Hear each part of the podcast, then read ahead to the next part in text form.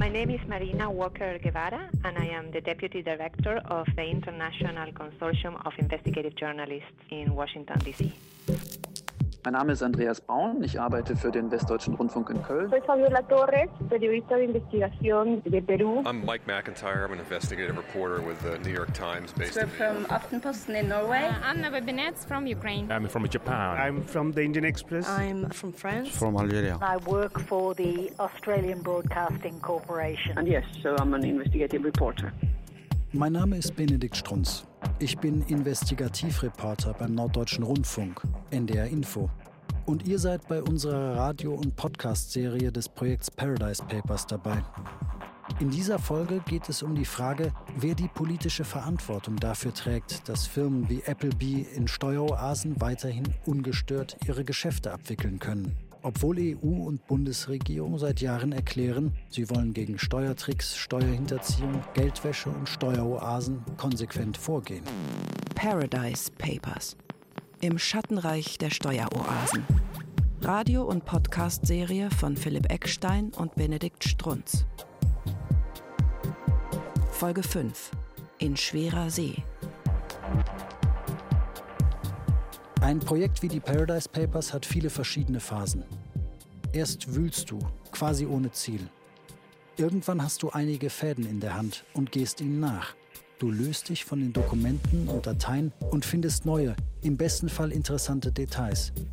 Irgendwann bekommst du auf deine Fragen Antworten und dann werden aus diesen Fragen und Antworten allmählich Geschichten. Und dann kommt die letzte Phase. Und da sind wir gerade. Ich habe diese Bauchschmerzen mit diesen 1,5 Millionen Files. Ich habe jetzt quasi die neuen Files für eine Bankgeschichte und noch eine Captive-Geschichte nochmal für mich durchgeschaut und hatte da jeweils irgendwie 90 neue Treffer. Und ich frage mich so ein bisschen, wie, wie sollen wir es machen? Wie würdet ihr es machen? Naja, es ist also ein bisschen witzig auf jeden Fall, dass wir gefühlt eigentlich auf die Ziellinie ein auflaufen müssen, wo es ja jetzt darum geht, dass wir auch die Geschichten produzieren, die wir jetzt die letzten Monate recherchiert haben. Bei vielen Sachen muss man ja jetzt nochmal von vorne anfangen, zumal man ehrlicherweise sagen muss, es sind jetzt gestern Abend in dem Forum eine sehr spannende... Wir arbeiten die letzten zwei Monate der Paradise Papers unter Hochdruck. Wie wird aus einer Geschichte ein Radiofeature oder ein Fernsehfilm? Wie soll die tägliche Berichterstattung für den ARD-Hörfunk aussehen? Wie die Online-Artikel für tagesschau.de? Gibt es Ideen und einen Zeitplan für die Social-Media-Berichterstattung? Und dann das. Ausgerechnet jetzt, zwei Monate vor unserer Veröffentlichung, konnte das ICIJ mehr als zwei Millionen weiterer Dokumente auf unsere Server laden. Entweder selber nochmal grob über einen Überblick uns verschaffen, was drin ist. Oder wir müssen das mit den Partnern absprechen, dass jemand das für die Geschichten übernimmt, die jetzt jemand anders auch bearbeitet. Ich glaube, da kommen wir einfach nicht drum herum. Ich so. sehe es auch so, aber dann wäre wahrscheinlich das Beste für jede Geschichte, die einer unter der Fuchtel hat, sozusagen von uns, dass er oder sie wirklich nochmal alles durchscannt. So doof das jetzt ja. ist. Absolut, ja. Also man muss ja dann jetzt wahrscheinlich auch nicht jede Excel-Tabelle bis zum letzten einmal auswerten. Man muss nur gucken, wo sind die Treffer zu, zu meinem Kontext und wie ähm, bewerte ich das jetzt? Ist das eine Neuerung oder nicht? So, nach den ersten Sachen, die ich gesehen habe, sind viele Verwaltungsdokumente wieder dabei, die für uns mittelmäßig interessant sind, wo einfach intern sozusagen Listen gepflegt werden, wer ist zuständig für was und so weiter, die aber sozusagen die Geschichte nicht nach vorne bringen. Aber es sind eben auch ein paar E-Mails, ein paar Dokumente, ein paar PDFs dabei. Und dann müssen wir unsere Geschichten natürlich zu Ende erzählen, abklopfen, gegenprüfen, juristisch wasserdicht machen. In den vergangenen Folgen habe ich von den Steuertricks des Formel-1-Fahrers Lewis Hamilton erzählt, von den verborgenen Schlössern des ehemaligen FDP-Politikers Harald Leibrecht, von den Offshore-Glücksgeschäften der Gauselmann-Gruppe und von einigem mehr. Und dann gibt es da noch die Geschichten, die sich mehr oder weniger aus Zufällen entwickeln. Jürgen Webermann. Grüß dich, Jürgen, hier ist Benedikt aus Hamburg. Hola. Hey. Wie geht's dir? Och, ganz gut, ey. viel zu tun. Jürgen Webermann Ja, ist Südasien-Korrespondent der Aber ARD. Aber auf der anderen Seite. Früher haben wir für NDR Info gemeinsam recherchiert, bis er nach Neu-Delhi gezogen ist. Jürgen, es geht um Folgendes. Und zwar bei uns in den Daten ist ein Fall aufgetaucht aus dem Februar 2012 schon. Und der spielt in Mumbai. Ich, war- da warst du noch nicht da, gell? Nee, da war ich noch nicht da. Ich bin erst 2013 nach Indien gezogen. Ich brauche Jürgens Hilfe. In den Daten sind wir auf eine Notiz gestoßen, die eine große norddeutsche Reederei betrifft. Die Reederei Nord hält etwa 60 Schiffe, vor allem Tanker und Massengutfrachter. Hier ein Hinweis. Infolge der Veröffentlichung hat uns die Reederei Nord per einstweiliger Verfügung untersagt, einige Passagen des Podcasts zu verbreiten. Wir haben die entsprechenden Stellen durch einen Piepston ersetzt. In dem Schriftsatz, den wir ursprünglich zitiert haben, heißt es haben Anweisung erhalten, acht Briefkastenfirmen auf der Isle of Man zu gründen. Die Firmen sind für acht Schiffe bestimmt. Der Text enthält weitere Details zu dem Appleby-Kunden. Und dann kommt der Satz, bei dem ich die Luft anhalte. Sie haben Ihre Webseite gerade neu designt nach dem Unfall der Nordlake. Die Nordlake hat am 30. Januar eine indische Fregatte versenkt.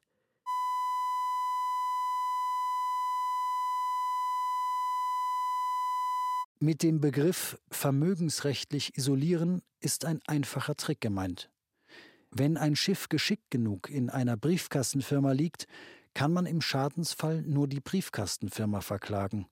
Geht die pleite, laufen Haftungsansprüche, die über den Wert des Schiffes hinausgehen, ins Leere. Der Unfall der Nordlake beginnt mich zu interessieren. Der hat hier sehr viel Schlagzeilen gebracht. Okay. Ich wollte dich fragen, könntest du vielleicht nochmal bei euch, wenn ihr ein Archiv habt oder so, nochmal nachschauen, ähm, wie sich das genau zugetragen hat und vor allem, wer da auch von deutscher Seite verantwortlich war und ob da letztlich jemand belangt wurde überhaupt? Ja, klar, kann ich machen. Aus dem reinen Gedächtnis glaube ich.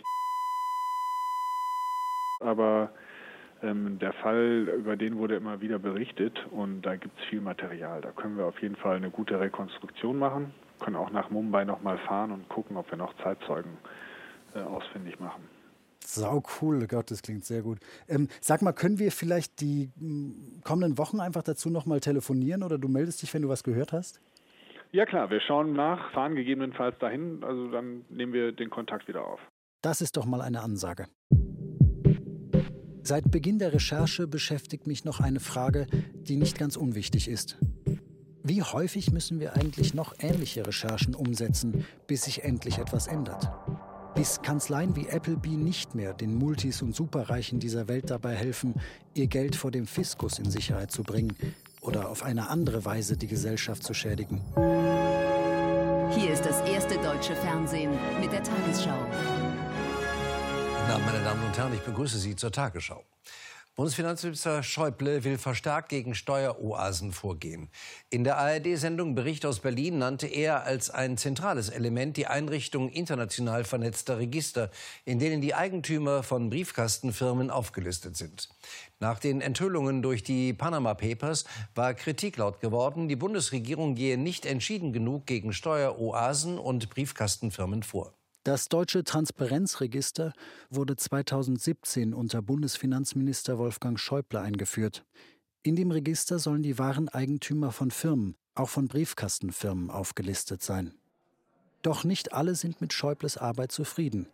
Zum Beispiel Sebastian Fiedler, ehemaliger LKA-Ermittler und auf das Thema Geldwäsche spezialisiert. Das Transparenzregister, wenn man das im europäischen Kontext verfolgt hat, dann hat es einen großen Gegenspieler dieses Transparenzregisters gegeben und das war der deutsche Bundesfinanzminister, der diesen Prozess über lange, lange Zeit auf europäischer Ebene aufgehalten hat und äh, bis zum Schluss noch Diskussionen über ein öffentliches oder nicht öffentliches Register äh, dominiert haben. Fiedler ist heute der Vizechef des Bundesdeutscher Kriminalbeamter, BDK. Ich treffe ihn am Rande einer Fachtagung zum Thema Geldwäschebekämpfung in Bergisch Gladbach. Ich bin ein bisschen noch zurückhaltend, weil ich noch nicht bis am Ende beurteilen kann, wie die Ausgestaltung des Registers ist. Es müssen aber zwingend jetzt weitere Prozesse folgen. Wir brauchen dringend ein Immobilienregister und wir müssen auch europaweit über das Kontenabrufverfahren diskutieren. Das heißt, wir sind hier erst am Anfang einer Debatte.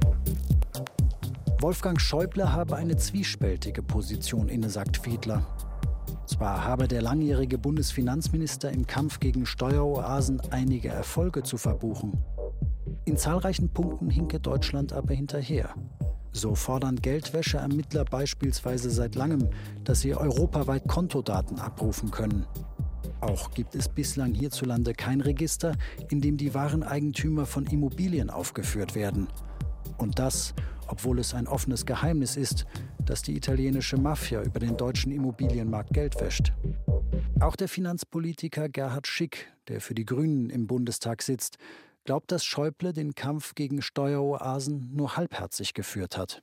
Offensichtlich ist es immer noch nicht gelungen, in den Steueroasen wirklich zu einer Veränderung zu kommen, sondern es gibt da nach wie vor enorm viele kriminelle äh, Geschäfte. Und verantwortlich dafür sei eben auch Deutschland. Auch Schick kritisiert in diesem Zusammenhang das Transparenzregister, das weit hinter seinen Erwartungen zurückgeblieben sei. Die Hürden, um an die Informationen zu kommen beim Transregister, sind nach wie vor zu hoch. Wirkliche Öffentlichkeit und damit Transparenz wird nicht erreicht. Und es ist so, dass bestimmte Unternehmensbeteiligungen, also gerade wenn es dann um Tochtergesellschaften, Enkelgesellschaften geht, äh, nicht reinkommen, sodass man einen vollen Überblick kaum gewinnen kann. Tatsächlich sollte das Transparenzregister ursprünglich öffentlich zugänglich sein. Jeder hätte dann im Internet nachschauen können, wem eine bestimmte Briefkastenfirma gehört. Doch Wolfgang Schäuble hat das Gesetz in letzter Sekunde geändert. Heute können nur Personen darauf zugreifen, die ein berechtigtes Interesse an den Daten haben. Außerdem kostet der Zugang Geld. Eine effiziente Kontrolle sei so kaum möglich, sagen Kritiker. Und noch eins kreidet Gerhard Schick Wolfgang Schäuble an: das Verhalten der Bankenaufsicht BaFin, die dem Bundesfinanzminister unterstellt ist. Die BaFin drückt häufiger mal ein Auge zu, wenn es um merkwürdige Geschäfte im Finanzmarkt geht. Man hat den Eindruck, sie steht dann eher auf Seite der Branche, anstatt die Gesetze wirklich durchzusetzen am Finanzmarkt. Und das wäre ja ihre Aufgabe. Ein paar Tage später meldet sich Jürgen Webermann bei mir, unser Südasien-Korrespondent, mit guten Neuigkeiten. In einer E-Mail teilt er mir mit, dass er tatsächlich etwas zum Unfall des deutschen Schiffes Nordlake herausgefunden hat und dass er mit mir über eine Studioleitung telefonieren möchte. Er will mir etwas vorspielen. Sehr gut. Jürgen hat also Audiomaterial aufgetrieben.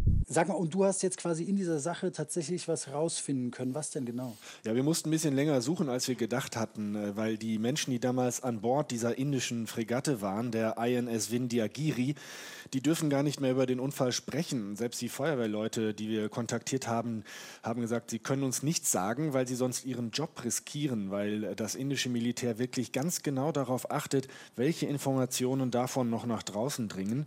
Wir haben aber trotzdem jemanden getroffen, der im Hafenbereich als Augenzeuge vor Ort war und der mit mir sprechen wollte. Das war ein Hafenreporter, Samir Karf von der Maharashtra Times, so die größte Zeitung Super. in äh, Bombay.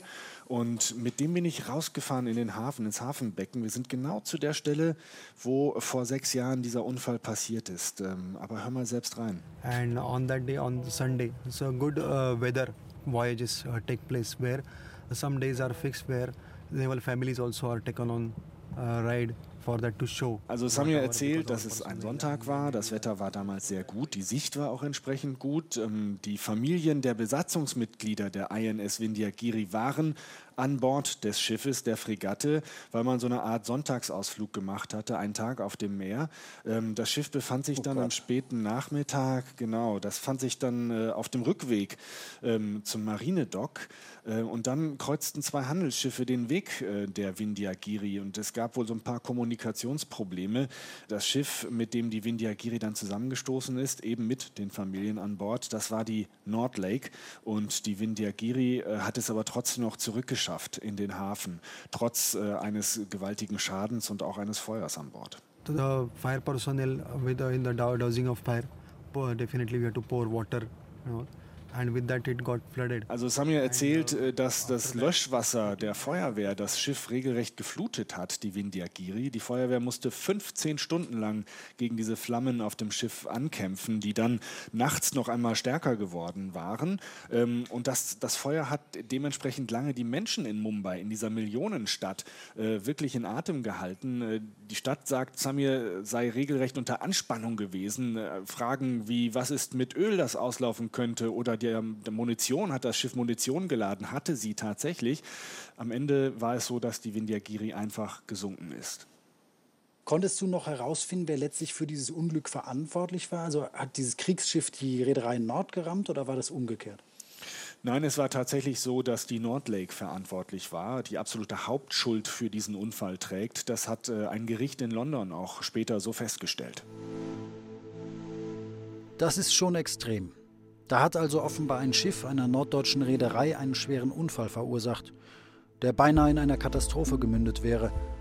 Und was passiert? Anwälte sondieren zunächst einmal, wie sich bei künftigen Unfällen die Haftungsrisiken minimieren lassen und erkundigen sich dafür nach einem Stapel Briefkastenfirmen. So steht es zumindest in den Paradise Papers. Ob die Reederei Nord die Briefkastenfirmen wirklich gekauft hat, geht aus den Unterlagen nicht hervor. Auf unsere Anfrage hin teilt uns die Reederei mit, sie kenne die Kanzlei überhaupt nicht. Zudem habe die Reederei Nord niemals Offshore-Firmen benutzt. Wir haben noch eine weitere Geschichte, die wir zu Ende recherchieren müssen. Der Jurist und Glücksspielexperte Adams hatte uns gegenüber erklärt, dass deutsche Banken und Finanzdienstleister, die den Zahlungstransfer für illegales Online-Glücksspiel abwickeln, gegen deutsches Recht verstoßen. Tatsächlich zeigt unser Versuch, Gleich mehrere deutsche Banken wickeln diesen Zahlungstransfer für aus deutscher Sicht illegale Online-Casinos ab. Die Bankenaufsicht BaFin kenne das Problem seit Jahren, sagt der Glücksspielexperte Professor Adams. Die BaFin hat Angst, den ungehinderten Zahlungsstrom zu blockieren. Das gehört zu den schärfsten Sanktionsmitteln, die es sozusagen im Handel gibt, Zahlungsströme zu blockieren. Es ist aber auch das Wirksamste. Und Glücksspiel ist gefährlich. Glücksspiel ist mit anderen Verbrechen verwoben. Und deshalb sollte man verlangen, dass die BaFin sich wirklich Mühe gibt, die Banken zu zwingen, im Rahmen des Möglichen herauszubekommen, ob sie illegalem Glücksspiel dient. Und daran fehlt es. Die BaFin hat unter Journalisten nicht gerade den Ruf, sehr auskunftsfreudig zu sein. Nach langem Hin und Her bekomme ich trotzdem einen Interviewtermin. Die BaFin sitzt in einem ehemaligen Bau des Bundesfinanzministeriums im Bonner Stadtteil Kastel. Brauchen Sie einen Ausweis? Ja, bitte. In einem Raum, der noch mit Panzerglas gesichert ist, hat Raimund Rösler sein Büro. Er ist der zuständige BaFin-Direktor für den Bereich Bankenaufsicht. Ich habe mir diesen Bereich Glücksspiel jetzt angeschaut und sehe, wir haben in Deutschland eine Situation, in der Glücksspiel im Online-Bereich illegal ist. Und wir haben aber zig Banken, Kreditkarteninstitute und äh, Zahlungsdienstleister, die diese Transfers trotzdem durchführen. Warum unterbinden Sie das nicht als BaFin? Grundsätzlich erwarten wir natürlich, dass deutsche Banken sich an deutsche Gesetze halten. Äh, mir ist kein Fall bekannt, wo eine Bank wissentlich Dienstleistungen für definitiv illegale Anbieter durchführt. Wir als BaFin sind auch nicht in der Lage festzustellen, ob ein Glücksspielanbieter illegal am Markt agiert. Das ist nicht unsere Kompetenz. Dafür sind andere Behörden zuständig, nämlich Staatsanwaltschaften und die Länderaufsichtsbehörden. Haben Sie aber schon mal Banken darauf hingewiesen, dass es unter Umständen in dem Bereich Probleme geben könnte? Nein, wir warten immer noch auf eine Liste, die unterscheidet zwischen legalen und illegalen Anbietern und würden diese Liste natürlich den Banken zusenden und sie darauf hinwirken, dass sie nicht mit den darauf definierten illegalen Anbietern zusammenarbeiten. Diese Liste gibt es aber meines Wissens bisher nicht und die BaFin hat auch nicht die Kompetenz, eine solche Liste zu erstellen. Ich hatte den Eindruck, sozusagen, wenn es um diese Whitelist geht, ich kann die an zwei Nachmittagen erstellen, wer legal ist und wer illegal. Und wenn das so einfach sein sollte, dann würde ich mich freuen, wenn die Behörden, die dafür zuständig sind, diese Liste auch jetzt kurzfristig erstellen und uns zur Verfügung stellen. Und was ist Ihr nächster Schritt jetzt? Wir warten auf diese Liste oder auf Hinweise von den zuständigen Behörden, dass Banken mit definitiv illegalen Anbietern zusammenarbeiten. Dann werden wir aktiv. Also warten? Ja, warten ist der falsche Ausdruck. Nein. Wenn wir Hinweise von den zuständigen Behörden bekommen, dass Banken mit definitiv illegalen Anbietern zusammenarbeiten, dann werden wir als Bankenaufsicht selbstverständlich aktiv. Aber diese Hinweise haben wir bisher nicht. Also doch warten. Verantwortlich seien die jeweiligen Staatsanwaltschaften und die Länder. Das klingt tatsächlich etwas zahnlos. Und es bleibt heute nicht die einzige Erkenntnis, die mich irritiert. Der BaFin-Direktor erklärt mir in unserem Gespräch weiter, dass die BaFin die Panama Papers Geschäfte deutscher Banken geprüft habe und nun zu einem vorläufigen Ergebnis gekommen sei. Noch einmal zur Erinnerung, Im April 2016 hatten wir aufgedeckt, dass zahlreiche deutsche Banken in den vergangenen Jahren hunderte Konten für Briefkastenfirmen bereitgestellt haben. Im Zentrum der Recherche stand damals die panamaische Anwaltskanzlei Mossack Fonseca. Unter den Kunden deutscher Banken waren Waffenhändler, mutmaßliche Drogenkriminelle, Geldwäscher, korrupte Firmenchefs und Steuerhinterzieher. Doch bei der BaFin heißt es nun, wir haben von elf Banken alle Unterlagen angefordert, die im Zusammenhang mit Mossack Fonseca oder ähnlichen Geschäftsmodellen standen. Wir haben festgestellt, erwartungsgemäß, dass es in Einzelfällen Fehler bei Dokumentationspflichten gab, beim Neue Customer-Prozess gab. Das sind aber Einzelfälle, das ist nicht flächendeckend festzustellen. Auch wenn die Prüfung noch nicht ganz abgeschlossen sei, könne man sagen, systematische Probleme habe es bei den deutschen Banken wohl nicht gegeben. Ich bin etwas ratlos. Was ist mit den Siemens Schmiergeldkonten, die wir im Zuge der Panama Papers Recherchen gefunden haben? Mit den Konten mutmaßlicher Chefs von Drogenkartellen? Wieso arbeiten deutsche Banken überhaupt mit einer dubiosen panamaischen Anwaltskanzlei zusammen? Und wieso macht es Bankberater nicht stutzig, dass Privatpersonen Briefkastenfirmen aufsetzen denn laut Gesetz müssen Bankangestellte beim kleinsten Verdacht auf illegale Geschäfte eine Geldwäsche-Verdachtsmeldung abgeben. Und dann passiert das, worauf ich im Grunde seit Jahren gewartet habe. Der Mann, der in den vergangenen neun Jahren für die deutsche Finanz- und Steuerpolitik und auch für die Bankenaufsicht verantwortlich war, sagt ein Interview zu. Der damalige Finanzminister Wolfgang Schäuble. Die Fragen stellen Vanessa Wormer von der Süddeutschen, Christoph Lüttgert vom Fernsehen und ich. Wir haben 30 Minuten Zeit. Frage 1. Vertreter der Europäischen Kommission haben sich über Jahre hinweg hinter vorgehaltener Hand darüber beschwert, dass Schäuble das europäische Transparenzregister blockiert, also das Register, in dem alle wahren Eigentümer von Briefkastenfirmen stehen. Weshalb hat Deutschland das Register blockiert? Ich bin international derjenige, der am meisten, fragen Sie doch mal den Generalsekretär der OECD, der sagt immer, ohne Wolfgang Schäuble wäre da vieles von dem gar nicht auf den Weg gebracht worden. Und dann muss ich mir immer dann vorhalten lassen, ja, aber es ist immer noch nicht hundertprozentig. Und wenn man hinterher nicht zu den Kompromissen steht, dann ist man nicht kompromissfähig und dann kriegt man gar nichts hin. Dann kann man nur schöne Sprüche klopfen, das ist auch schön. Dann ist man besser Journalist, dann kann man es kritisieren. Letztlich hat Deutschland das Register dann eingeführt, auf Druck der EU.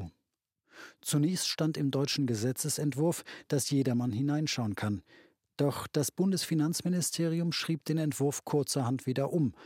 Heute dürfen nur noch berechtigt Interessierte im Register forschen. Der Finanzminister sei unter dem Druck der deutschen Wirtschaftslobby umgefallen, vermuten Kritiker. Noch ein Versuch. Bei dem Transparenzregister wundert mich, dass in Ihrem Gesetzesvorschlag ja zunächst stand, dass die Öffentlichkeit Zugang haben soll. Nach dem, was wir gehört haben aus anderen Ressorts, wurde die Öffentlichkeit auf ihr Drängen hin wieder rausgestrichen. Hören Sie, ich kann Ihnen auch nicht zu jeder Einzelheit der Diskussion der letzten Jahre, in, der ich, in denen ich Finanzminister gewesen bin, ich weiß das auch gar nicht so ganz genau im Einzelnen, aber noch einmal, der, das Grundprinzip ist, wir haben internationale Vereinbarungen erreicht, das habe ich mehr getan als alle anderen. Mit dem Transparenzregister scheinen wir also nicht weiterzukommen. Schäuble, grauer Anzug und dunkelblaue Krawatte.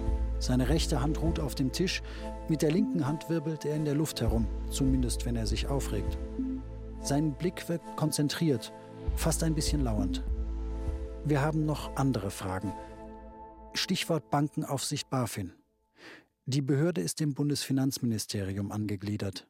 Und sie ist darüber informiert, das zeigen unsere Recherchen, dass deutsche Banken den Zahlungsverkehr für illegale Glücksspielanbieter übernehmen, ohne dass sie dagegen einschreitet. Warum lässt die BaFin diesen permanenten Rechtsbruch in Deutschland zu? Also die BaFin leistet eine ausgesprochen gute Arbeit und sie unterliegt der Sach- und Rechtsaufsicht des Bundesfinanzministers, das ist wahr. Aber sie ist nicht die Behörde, die allgemein die Einhaltung aller Gesetze äh, auch nicht durch Banken zu kontrollieren hat, sondern sie hat die Banken zu kontrollieren und, und die anderen Institute des Finanzbereichs unter dem vorrangigen Gesichtspunkt sicherzustellen, dass die Stabilität des, des Finanzsektors gewährleistet ist. Aber der Zweck der BaFin ist nicht in erster Linie die Bekämpfung von illegalem Glücksspiel. Das ist übrigens Länderkompetenz. Die Länder haben auch die ausschließliche Gesetzgebung Das müssen dann die Länder schon selber machen. Aber wenn ich Sie richtig verstanden habe, ist doch eine der zentralen Aufgaben, die Ihnen auch speziell am Herzen lag in Ihrer Amtszeit, die Bekämpfung der Geldwäsche. Ja. Und ähm, kann man da nicht von der BaFin erwarten, dass sie einmal auf den Tisch schaut und sagt, was ist hier los? Die BaFin hat Teilkompetenzen auch der Geldwäschebekämpfung, aber nicht die eigentlich. Für den Verwaltungsvollzug vor Ort bleiben nach der Ordnung des Grundgesetzes die Länder zuständig. Aber wissen Sie, das ist einfach jetzt auf die Länder zu zeigen. Die Behörde ist ja quasi dem Bundesfinanzministerium. Ja, Sie, müssen die, Sie müssen die Zuständigkeit äh, in, in, nach der Ordnung unseres Grundgesetzes schon richtig sehen. Nee, ich sehe die richtig, aber in dem Fall quasi haben wir doch eine ganz klare Aufgabenteilung. Die BaFin ist dafür zuständig. Und hier ist die BaFin seit Jahren darüber informiert, dass da Geldwäschehandlungen laufen im Bereich Glücksspiel. Und würden Sie sich nicht wünschen von der BaFin, dass sie da tätig wird? Wenn ich BaFin wäre, würde ich mir wünschen, dass der, dass der als Bundesfinanzminister eine solche Frage beantwortet, darauf sagt, ich werde mich mal bei der BaFin erkundigen. Ich bin zu dem Zeitpunkt, wo wir dieses Interview ausstrahlen, vermutlich nicht mehr Finanzminister. Und deswegen werde ich noch mehr jetzt nicht über die BaFin, die gute Arbeit leistet, ein Urteil abgeben, sondern dann werde ich mich erkundigen. So richtig bringt mich auch diese Antwort nicht weiter. Natürlich will Wolfgang Schäuble auf Erfolge verweisen. Und tatsächlich hat sich im Kampf gegen Steueroasen in den vergangenen Jahren auch in Deutschland etwas bewegt. Zahlreiche Länder tauschen ab sofort Kontodaten untereinander aus. Steuerhinterziehung wird so vermutlich schwerer. Auch das Transparenzregister ist natürlich ein Schritt in die richtige Richtung, auch wenn es viele Lücken hat. Und dann sagt Wolfgang Schäuble noch einen Satz, der mich sehr nachdenklich stimmt. In der Finanzpolitik müssen Sie immer auch darauf achten, dass es insgesamt der wirtschaftlichen Entwicklung hilft. Wir haben acht Jahre lang eine erfolgreiche Finanzpolitik gehabt, acht Jahre Wirtschaftswachstum und das Ergebnis die niedrigste Arbeitslosigkeit seit der Wiedervereinigung. Das ist auch nicht so schlecht. Was wäre, wenn bestimmte Gesetze gegen Steueroasen und Geldwäsche der wirtschaftlichen Entwicklung in Deutschland nicht helfen würden? Wenn beispielsweise volltransparente Besitzverhältnisse zwar wünschenswert im Kampf gegen Geldwäsche wären, aber gleichzeitig den Interessen des deutschen Mittelstandes völlig zuwiderliefen. Oder wenn eine harte Bankenaufsicht zwar die wildesten Auswüchse im Bankensektor verhindern, aber gleichzeitig den Standort Deutschland unattraktiv machen würde. Wäre es dann möglicherweise so, dass Deutschland, allen politischen Versprechen zum Trotz, den Kampf gegen das Schattenreich der Steueroasen zeitweilig aus den Augen verlieren würde, weil ihm die eigenen wirtschaftlichen Interessen wichtiger sind als das Allgemeinwohl. Und was wäre dann der moralische Unterschied zwischen Deutschland und, sagen wir, der Isle of Man? Zweite These. Es, es gibt so, man könnte im Prinzip, wenn, dann kannst du noch weiter zu spielen sagen, es gibt immer jemanden, der von dieser Struktur, der ein Geschädigter dieser Geschäfte ist. Sei es mittelbar oder unmittelbar, sei es der Steuerzahler oder sei es ein Geschäftspartner, sei es ein Anleger oder sei es einfach nur ja, ein Staat. Wir sind hier mit unseren Recherchen vorerst am Ende. Was wird aus den Paradise Papers folgen? Rücktritte, Ermittlungen, gähnende Langeweile, alles ist möglich. Mit Sicherheit werden weltweit einige Strafverfahren aufgenommen. Und es wäre zumindest zu wünschen, dass einige Konzerne aufgrund des öffentlichen Drucks ihre Steuerpraxis überdenken. Im besten Fall werden die Recherchen auch politischen Widerhall finden. Unsere Recherchen werden die Steueroasen dieser Welt wahrscheinlich nicht trockenlegen. Aber wir kommen dem Ziel vielleicht einen Schritt näher. Und aus unserer Berichterstattung werden sich neue Fragen ergeben. Aus den Fragen werden neue Rechercheprojekte und höchstwahrscheinlich werden wir auch zu denen nicht Nein sagen. Und irgendwann dazwischen gehen wir im Team in irgendeine kleine Kneipe auf den Kiez und hauen unseren Gesamtgewinn aus dem Glücksspiel für Schnaps auf den Kopf. 20 Euro, 55 Cent. Cheers. Paradise Papers. Im Schattenreich der Steueroasen. Folge 5. In schwerer See. Radio- und Podcast-Serie von Philipp Eckstein und Benedikt Strunz. An den Recherchen beteiligt waren außerdem Jan-Lukas Strotzig, Jochen Becker, Elena Kuch und Britt Rösner.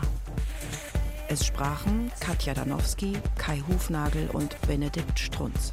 Ton und Technik Christian Alpen, Nicole Graul und Joachim Henning. Regie Nikolai von Koslowski. Redaktion Ulrike Thoma und Christoph Heinzle. Eine Produktion des Norddeutschen Rundfunks mit dem Westdeutschen Rundfunk 2017.